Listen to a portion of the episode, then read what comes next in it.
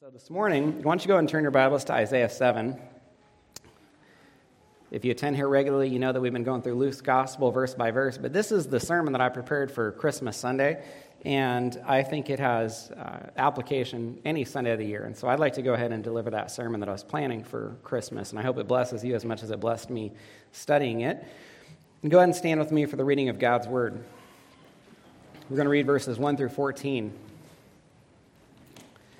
says, In the days of Ahaz, the son of Jotham, son of Uzziah, king of Judah, Rezin, the king of Syria, and Pekah, the son of Remaliah, notice this, these two kings came up to Jerusalem to wage war against it, but they could not mount an attack against it. Verse 2 When the house of David was told Syria is in league with Ephraim, or that these two kings are working together, the heart of Ahaz, the king of Judah, and the heart of his people, or all the Jews, shook as the trees of the forest shake before the wind, just terrified at this attack. And the Lord said to Isaiah, Go out to meet Ahaz, you and Shear-jashub, your son, at the end of the conduit of the upper pool on the highway to the washer's field, and say to him, Be careful, be quiet, do not fear, and do not let your heart be faint because of these two smoldering stumps of firebrands, referring to the two kings who were attacking.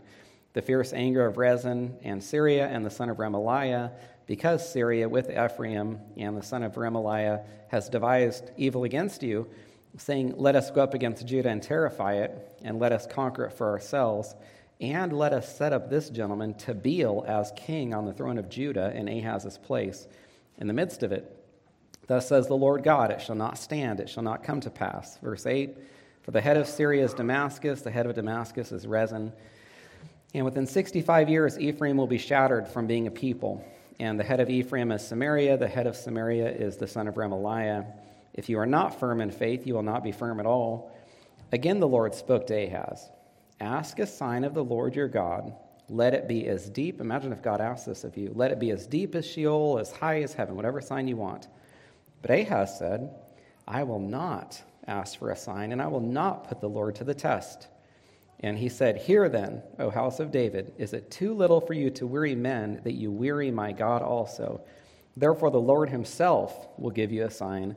Behold, the virgin shall conceive and bear a son, and shall call his name Emmanuel. You may be seated. Father, I'm sure that at least the end of these verses, verse 14, familiar to uh, everyone, uh, but perhaps people don't know the background to it. And you, these, there's an incredible story here that accompanies this familiar prophecy about your son's birth.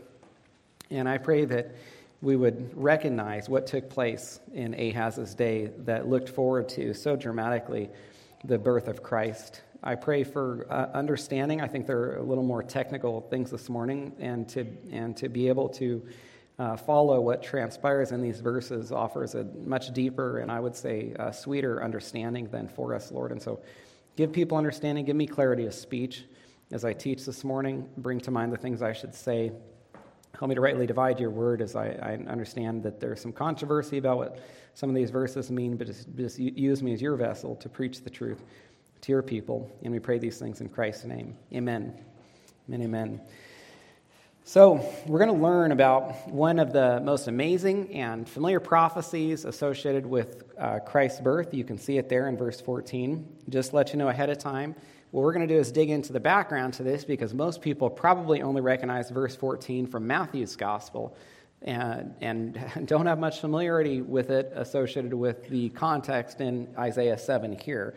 Uh, this background is important because without it, I don't think that we can truly appreciate this prophecy, which is what I believe God desires through it, that we would understand the background so we can have a greater appreciation for Emmanuel.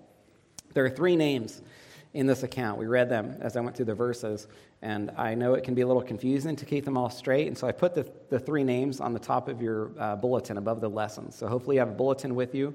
In fact, if you don't have a bulletin, does anyone not have a bulletin just by a show of hands? Okay, Chris, we do me a favor. I know you're accountant. Or Chris, we do me a favor and get bulletins to hand out to people. So go ahead and keep your hand up, and then Chris will bring a bulletin around to you. So on the top of the bulletin there, there's these three names. Take a look with me, please. There's Ahaz, and he is the king of Judah. And he worshiped other gods. He's, he was such an evil man that he even sacrificed his son to the god Moloch. And so you can't get much worse than that. That is the king of God's people in Isaiah 7. Isaiah, one commentator said about Ahaz that he was a cowardly, superstitious, and hypocritical ruler, one of the worst kings that Judah ever had. There's Rezin. He's the king of Syria, and he's also bad.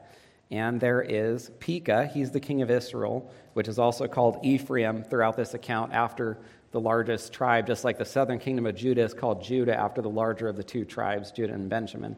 And so sometimes the northern kingdom of Israel is called Ephraim. You see that throughout this account. And Pekah is the king of the northern kingdom.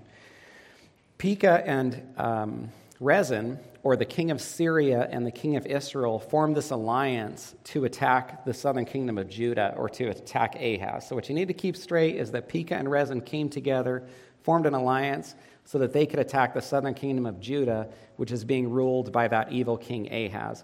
And it's against that backdrop that this incredible prophecy is delivered.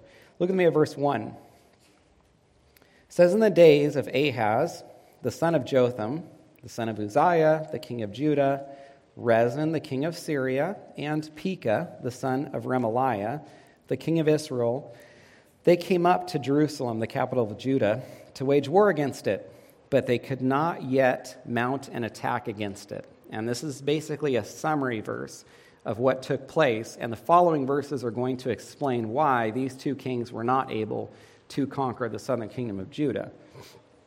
Verse 2 When the house of David, which is just another way to refer to Ahaz because he's a descendant of David and he sits on the throne, uh, David's throne. So he says, When the house of David was told or when Judah was told, or Ahaz was told, Syria is in league with Ephraim, another way to refer to Israel, the heart of Ahaz and the heart of his people, which would be the Jews, shook as the trees of the forest shake before the wind. And so, when the combined forces of the Syrians and the Israelites came against Ahaz and the Jews, how did Ahaz and the Jews feel? We're going to need to do a little better than that this morning, okay? How did Ahaz and the Jews feel? Yeah, they were terrified, exactly. So God sends the prophet Ahaz, or excuse me, God sends the prophet Isaiah to Ahaz. And if I swap those names this morning, feel free to interrupt me and, and let me know because that is one of my weaknesses. So God sends the prophet Isaiah to Ahaz. Verse 3 The Lord said to Isaiah, Go out to meet Ahaz, you and Shear Jashub, your son at the end of the conduit of the upper pool on the highway to the washer's field. So God tells Isaiah to go meet King Ahaz with a message, and he tells Isaiah to bring who with him? Does anyone's Bible see what Isaiah's son, Shear Jashub's name means? A remnant shall remain, or they, there shall remain a remnant. Can anyone see why that would be significant for Shear Jashub to go with Isaiah and how this son is going to serve as an object lesson. Or let me say like this this son communicates a message just by his presence. Names had considerable significance in the Old Testament. And so the reason that Isaiah was to bring his son wasn't for discipleship hour or something like that. It was because his son's presence communicated this message to Isaiah or to Ahaz that a remnant would remain, which was something that Ahaz was afraid would not be the case, that a remnant of Judah would not, be, would not remain because Syria and Israel were going to wipe them out completely. Also, notice this detail the end of the conduit of the upper pool on the highway to the washer's field. Do you know why that's there? Because you're reading an accurate historical account.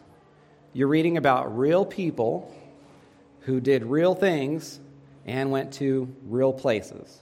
And so sometimes when you see these details that could look a little superfluous to you or unnecessary, it's important to remember these aren't, these aren't, this isn't fiction. These are not fairy tales. This is, an, along with being the Word of God and everything supernatural about it, it is also an accurate history book recording what took place. And when you see those details, it's like, wow, this, that, you picture that. He was told where to go. He was told to meet Ahaz at this location to bring his son. It was the end of the conduit of the upper pool on the highway to the washer's field. Look what Isaiah says to Ahaz. Verse 7 Be careful, Be quiet, do not fear, and do not let your heart be faint because of these two smoldering stumps of firebrands at the fierce anger of Rezin in Syria and the son of Remaliah, which refers to Pekah. So when a true prophet shows up speaking for God, what are you supposed to do? Be quiet? Yeah. Don't fear. Uh, listen and not let your heart be faint. It's the time to, to keep your mouth shut and hear what God wants to say through his mouthpiece. Also, even though this situation was terrifying to Ahaz, God told Ahaz he didn't have to fear because when God looked at these two individuals, even though they were terrifying to Ahaz and to the Jews, how did God see them? He saw them as what? Two smoldering stumps of firebrands, is how it's rendered in the ESV. And my suspicion is a smoldering stump, consider what a smoldering stump does put off and doesn't put off. It doesn't put off fire, it does put off smoke. Now, smoke isn't, without, without fire at least, is not going to typically be deadly. It's going to be very annoying. It's going to get in your eyes. It's going to make you cough, might even make you choke a little bit, but it's probably not going to kill you. If there's a fire, you have more to worry about. And so, what God is basically saying is that they're going to be annoying to you, they're going to frustrate you, but they're not going to be deadly. And, and also, when you see something that's smoldering, it tells you that it's about to go out. So, this is probably also God's way of letting him know that these two are about to meet their destruction. Look what God says Pekah and Rezin were planning to do. Verse 5, he says, Because Syria, again referring to Rezin, and Ephraim, again referring to Israel, and the son of Remaliah, again Pekah, has devised evil against you. So these two kings have devised evil, and they have said, Let us go up against Judah and terrify it, and let us conquer it for ourselves, and let us set up the son of Tabeel as king in the midst of it. So the king of Syria and Israel, they want to come against Judah. They want to remove Ahaz from the throne of Judah, and they want to put a king there named Tabeel that, that let's say, they like or that they believe will be submissive to them.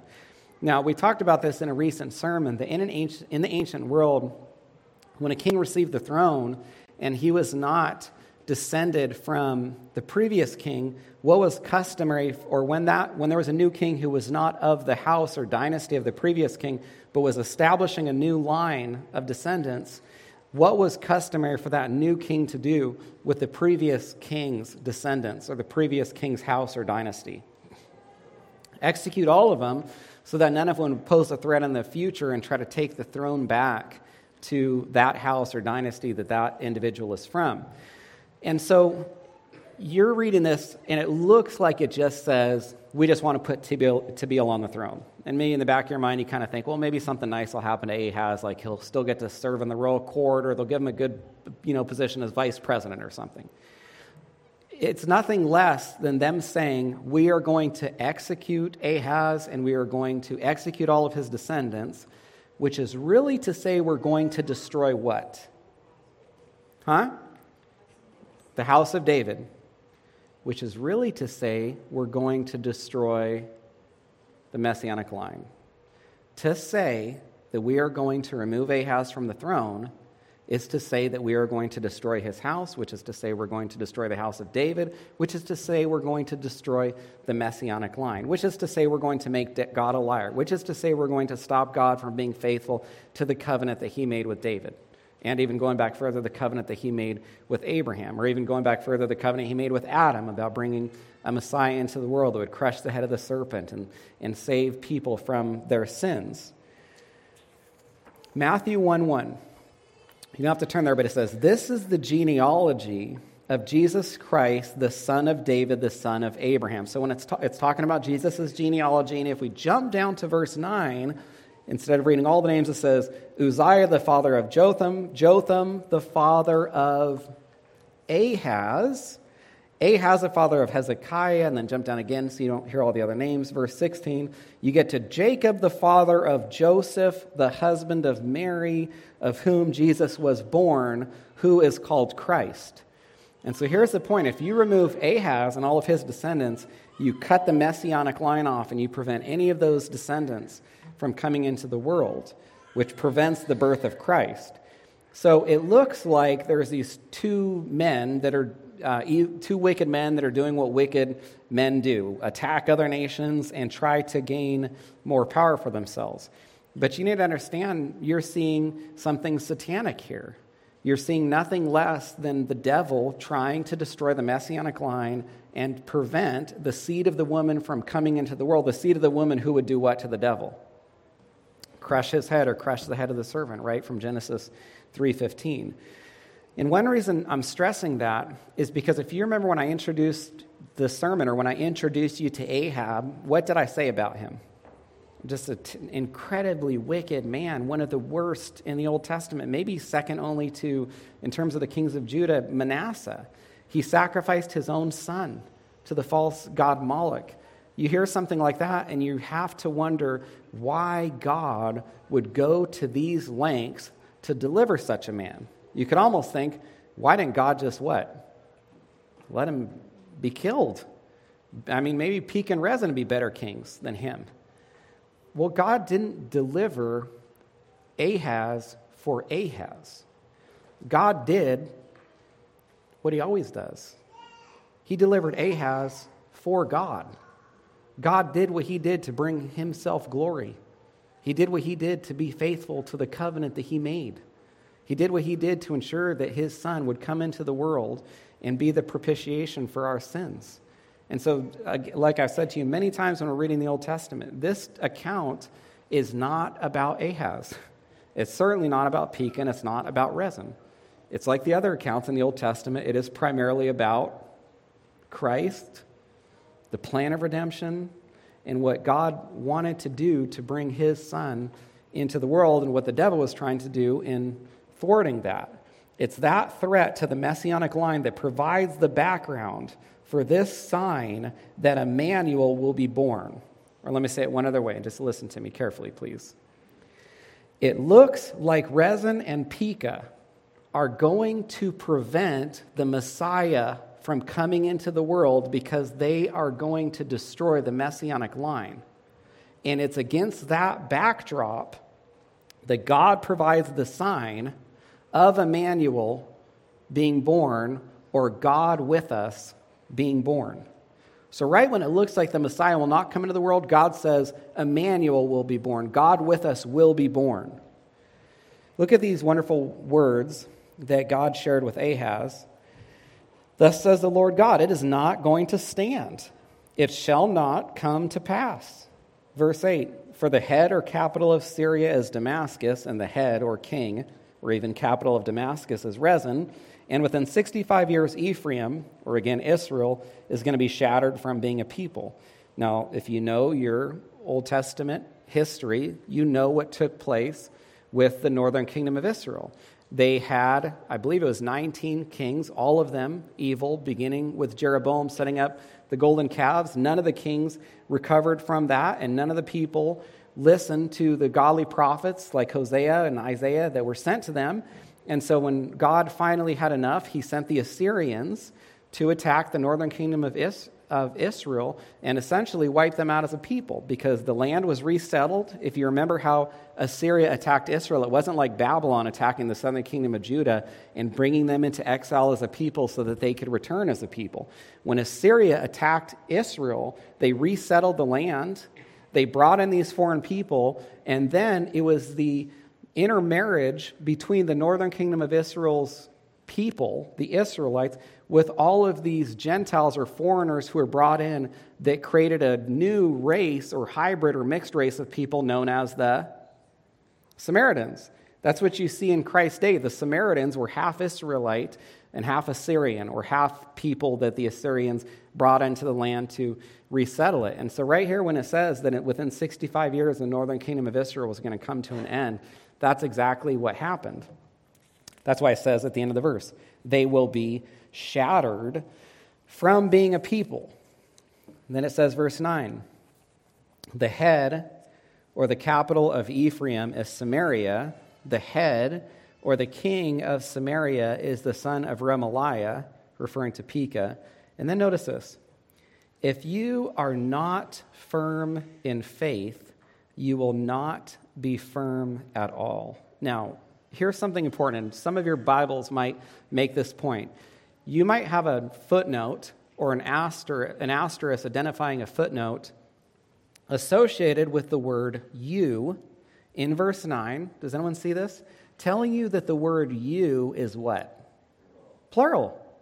Now, the word you can be used singularly or plurally. For example, if I said, I'm speaking to all of you, then the word is being used plurally. Where if I'm talking to one person, I say, look at you, then it's being used singularly. I know this is a little bit of an English lesson, but it's important to understand this. Because in verse 9, the point is this if the word you is plural, who is God talking to? Let me say this then. Before the word you was plural, who was God talking to? Ahaz. As soon as the word you becomes plural, who is God talking to? All of us. Everyone. All of you. Every single one of us. So God promises Ahaz victory, but he says, only if you remain what? Well, guess who else he's saying that to? He's saying that to me. He's saying it to you. He's saying it to every single person that will read their Bible and consider the truth of this for our lives we will only remain if we are firm in the faith. If we are not firm in the faith, we will not be firm at all. And it is true for us. There is no victory in the Christian life apart from faith. Hebrews 11:6 it is impossible to please God without faith. There is not anything that is not of faith is you, you couldn't even do something as moral or good as it looked if it wasn't done in faith then it is actually sin because it's not being done for God's honor, no matter how righteous or, or just it would even look. And so that's how much this speaks to us that everything we do must be done in faith. We cannot stand at all without faith. There's only defeat, there's only failure. And the point is this look at these verses and hear God speaking to you through them when the word you becomes plural. Now, God wants Ahaz in particular to be firm in his faith. So when we move from verse 9, it no longer is plural and now becomes singular. And the reason I'm stressing that is because if you think that God is still speaking plurally, then you would think that the offer that God makes to Ahaz in verse 10 is the same offer that God is making to all of you, which would be what? The offer to do what? Yeah, so God, doesn't, God is not telling all of us that we can ask for a sign. Sorry about that. God is not telling us, hey, ask for a sign or miracle as high as the heavens or as deep as Sheol. God is not saying that to us. He's just saying it to Ahaz. Look at verse 10. Again, the Lord spoke to Ahaz Ask a sign of the Lord your God. And that word for your there is singular. Let it be deep as Sheol or let it be as high as heaven. And you, we kind of can read these things sort of easily and not give them the attention that they deserve or consider the significance of it. But just for a moment, I mean, I might put this uh, just one step below God's offer to Solomon, right? God says to Solomon, ask whatever you wish. Well, right here, he says something close to that to Ahaz. He says, ask for a sign or ask for a, a miracle. Let it be as deep as Sheol, let it be as high as heaven, which means there's no restrictions on this. There's nothing too big or too great for you to be able to request. And you pro- some of your Bibles probably also have another note. If it noted that you was singular, you probably have a note saying that your is, or if you had a note saying you was plural, you probably have a note saying that your has gone back to singular. It's almost like the writers of Scripture wanted us to understand that this is not being said to us like the previous verse was. Sadly, Look how Ahaz responds. And he tries to sound very spiritual. So I'm going to try to make this real spiritual sounding when I read this. Oh, I will not, and I will not put the Lord to the test. Now, this doesn't look like it makes sense to us, does it? Because who, when asked for a sign, wouldn't request one? I mean, wouldn't you love to be given this offer? Well, why did God offer Ahaz a sign? It was to bolster his faith. It was to convince him to believe that God would deliver him from Pekah and Rezin or Syria and Israel or the enemies that had come against him. Now, who wouldn't want a sign to believe or bolster their belief that God would deliver them? Do you know who? Someone who doesn't want to believe. And this brings us to lesson one. Some people don't want to believe. Ahaz was an unbelieving king. If you want greater background to this account, you read, I believe it's 2 Kings 16. And when you read 2 Kings 16, you see that when Ahaz was attacked, instead of turning to God for help, does anyone know where he turned? He turned to Assyria. He's being attacked, Ahaz is being attacked by Syria, but he turned to Assyria for help. And you can hear me say that, and you say, Hey, Pastor God, didn't you just say a minute ago that Assyria was the nation that came and attacked the northern kingdom of Israel? Yes. The same nation, ironically, and there's an incredible lesson here in this for us, that Ahaz turned to for help, later turned on him and persecuted him. And it's an incredible picture of the way that people will suffer on this side of heaven, and instead of turning to God for help, turn to that bottle or that drug or that person or that, and you fill in the blank with whatever it is, and then that ends up coming back to afflict them. A few weeks ago, we were in Sunday school, and I thought that Jameson made this great point about the reasons that young people go off to college and say that they are no longer Christians. And we tend to think, and I'm sure there are examples of this being the case, that they went off to college and they heard some professor or took some course or were, there was something academic that transpired or intellectually some argument that convinced them to no longer believe.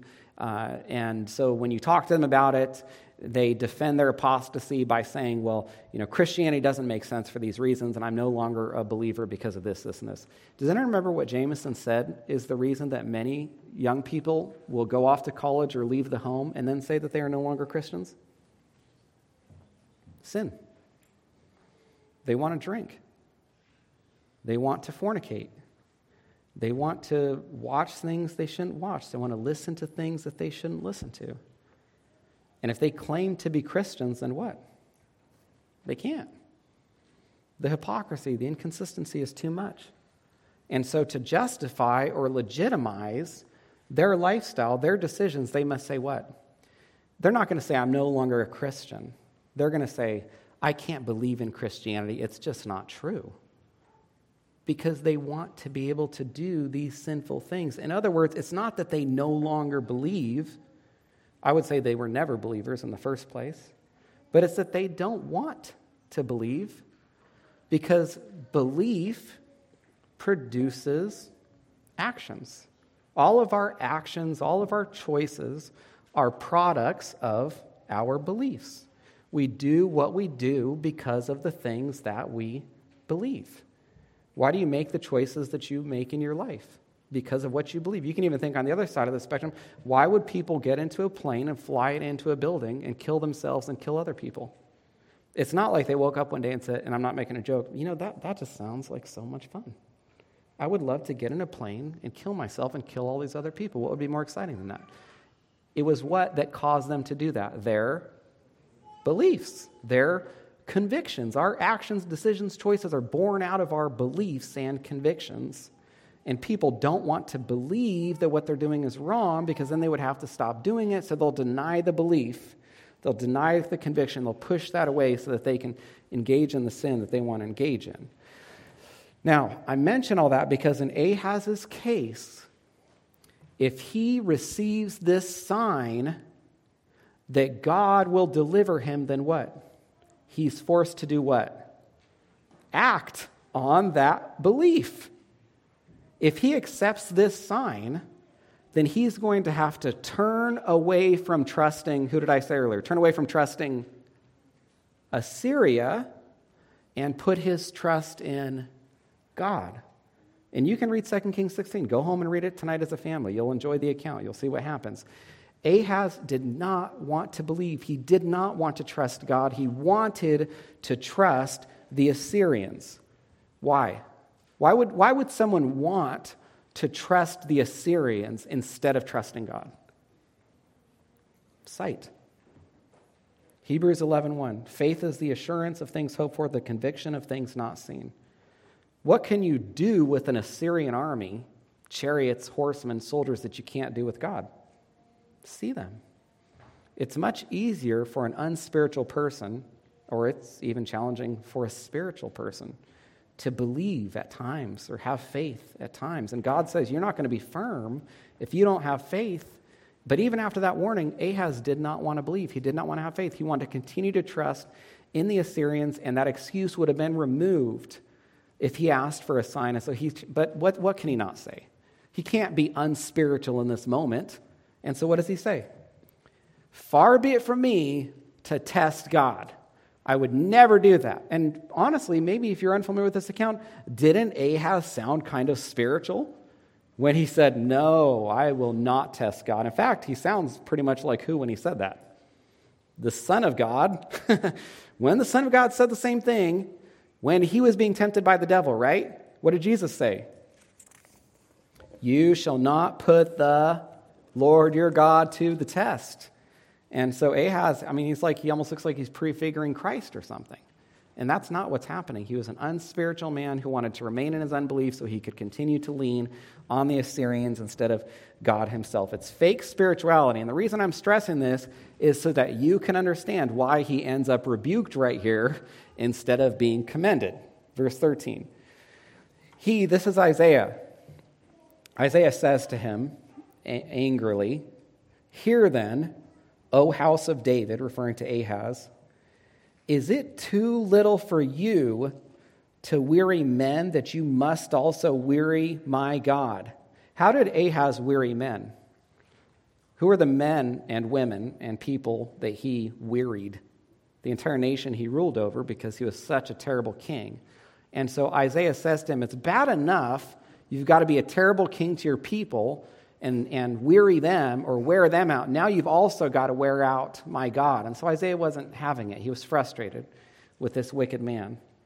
And so what's kind of ironic is Ahaz says, No, I don't want to test God. I do not want to, I wouldn't want to weary him. But because God told him to ask for a sign, in not asking for a sign, what was Ahaz doing?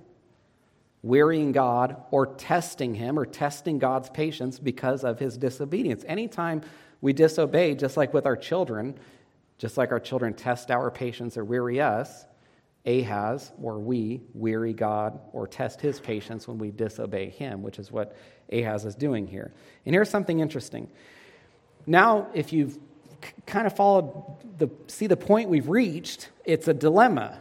You can see the dilemma that God finds himself in because he is determined to deliver Ahaz for the reason that I mentioned earlier that he wants to con- he's going to continue the messianic line so that his son comes into the world. So here's what God can't do. God can't just say, you know, forget you, Ahaz. I'm so sick of you and your wickedness and, and everything you do. I'm done with you. I'm just going to let you be wiped out. Because then God's son, when the messianic line would be destroyed. But at the same time, you say, well, what's God going to do? Because he's talking to this wicked man that won't ask for a sign.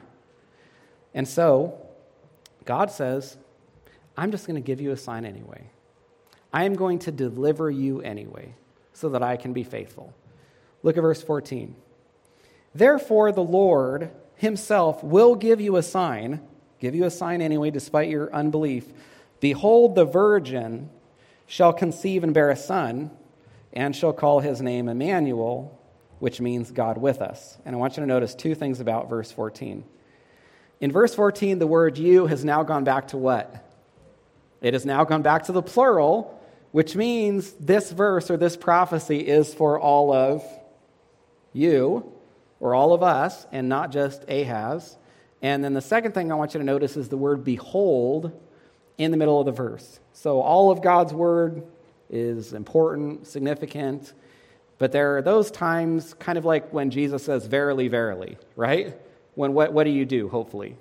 You kind of perk up and you recognize, okay, I need to give special attention to this, right? When you see the word behold in the middle of this verse, this is like Christ saying, Verily, verily, or truly, truly. Make sure you, you, you pay attention and don't miss this. And so he says, Behold, the virgin is going to conceive, bear a son, and call his name Emmanuel, which means God with us. Now, I want to introduce you to something a principle that prophecy can have a near partial fulfillment and a future greater or complete fulfillment.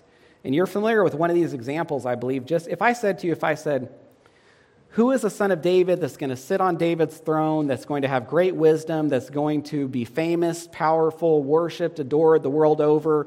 People of the earth are going to flock to him, give him gifts. Who do you say? Or Who's the son of David?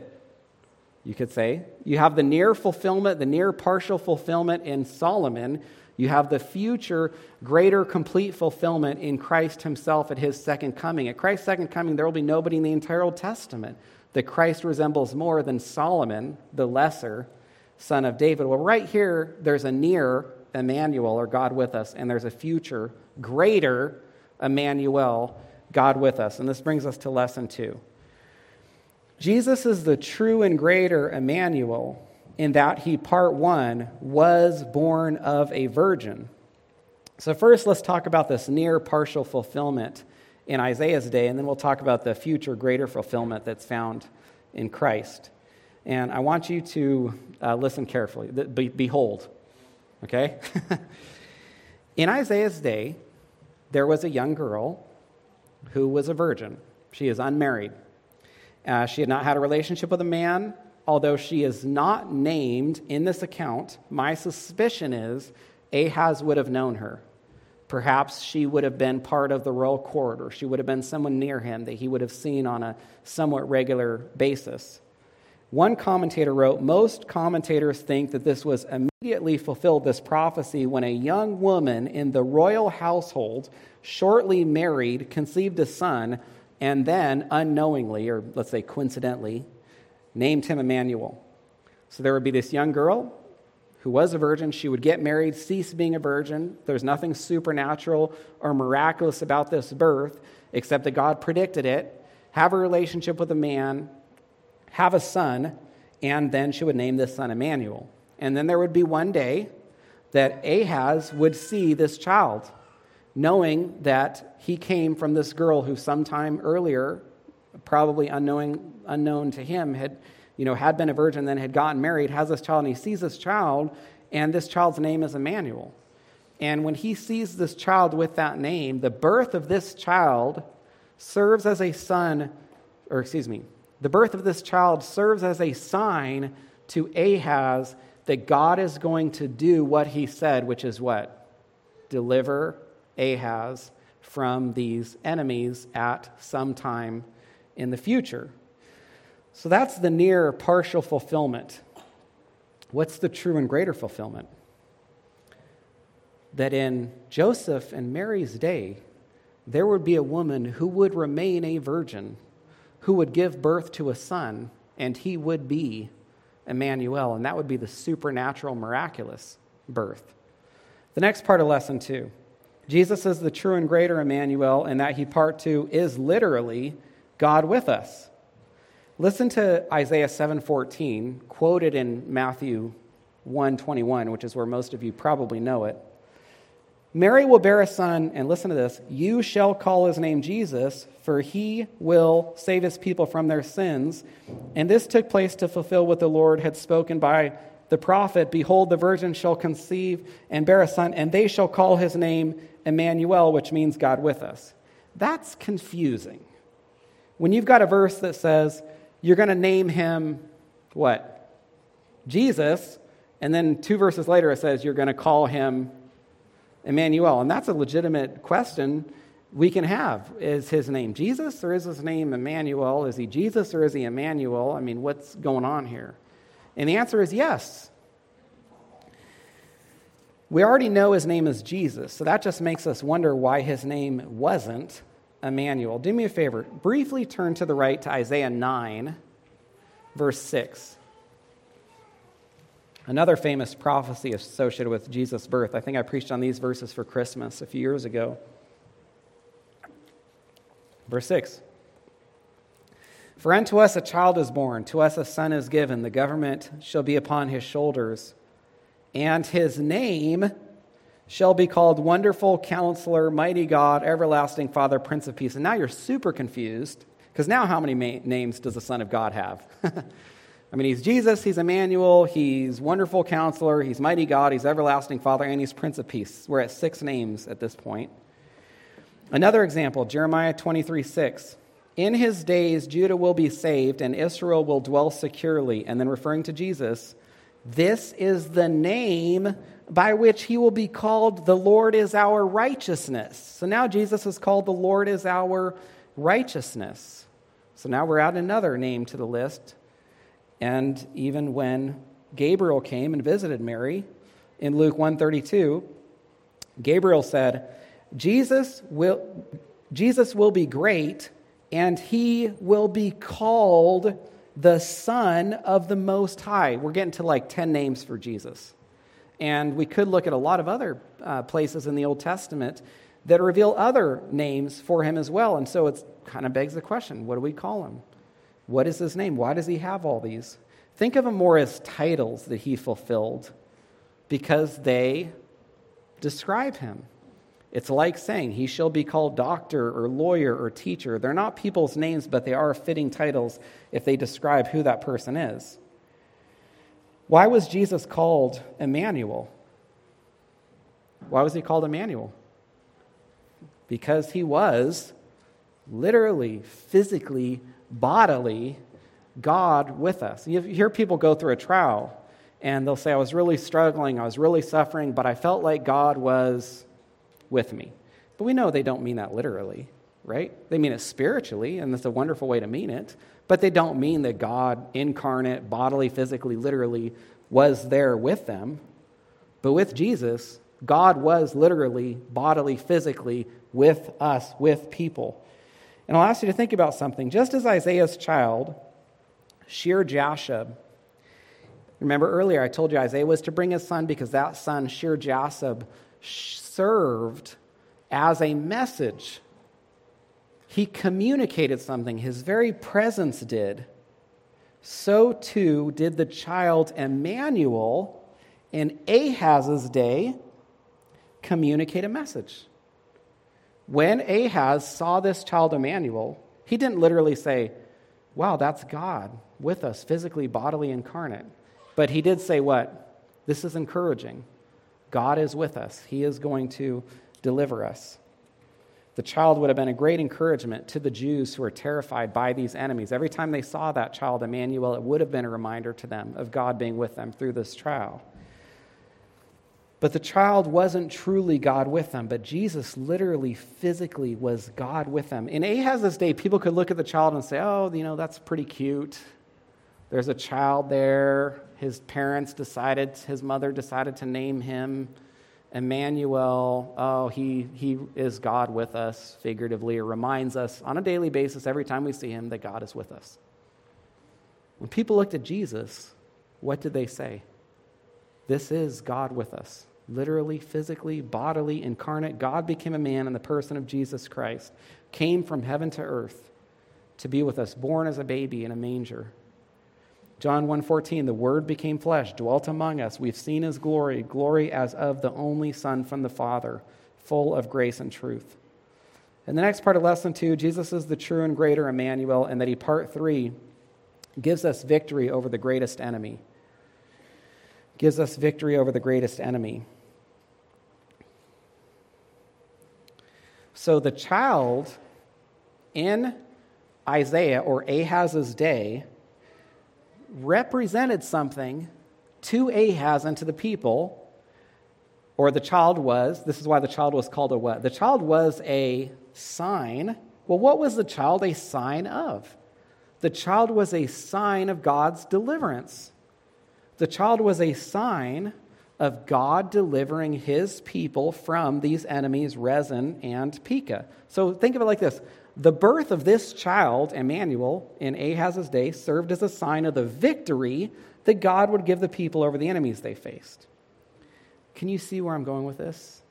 And why that child would prefigure or foreshadow or serve in such a great way of the true and greater Emmanuel's birth and the victory that that birth would serve as a sign for us over the greater enemy that we face? Let me show you something. Look at the second half of Isaiah 7 2. Isaiah 7 2. The heart of Ahaz and his people, they shook as the trees of the forest shake before the wind. So, so the Jews and Ahaz looked at this enemy or these enemies they faced and they were terrified. Do you know who else looks at an enemy and is terrified? We do. Hebrews 2:15 Jesus delivers all those who through fear of death were subject to lifelong slavery. This does not say that we're slaves of death, although that's true in the sense that everyone who's not a believer is a slave of death. This is saying our fear of death is so great, it makes us lifelong slaves. Even before people die, they are already slaves of death because they're so terrified of it. And it says that Jesus came to deliver us from that. And so Jesus' birth serves as a sign of the victory God has given us over our enemy in an even greater way than that child in Ahaz's day served as a victory over the enemy that they faced. Because here's, let me ask you this. Let me just make this. Do you want, would you want victory over Pekah and Rezin, people who, when given victory over Pekah and Rezin, ended up what in the future anyway? Every single person who was delivered from Pekah and Rezin ended up what in the future? Dead. They died. I mean, was it a great deliverance to be delivered from Pekah and Rezin? Yeah. But talk about the even greater deliverance that Christ gives us. If you can be delivered from Pekah and Rezin, or you can be delivered from the true and greater enemy, death itself, which victory do you want? Do you raise your hand and say, Well, I just want to be delivered from my earthly enemies? No, you want to be delivered from death that holds you in lifelong slavery. Turn to 1 Corinthians 15.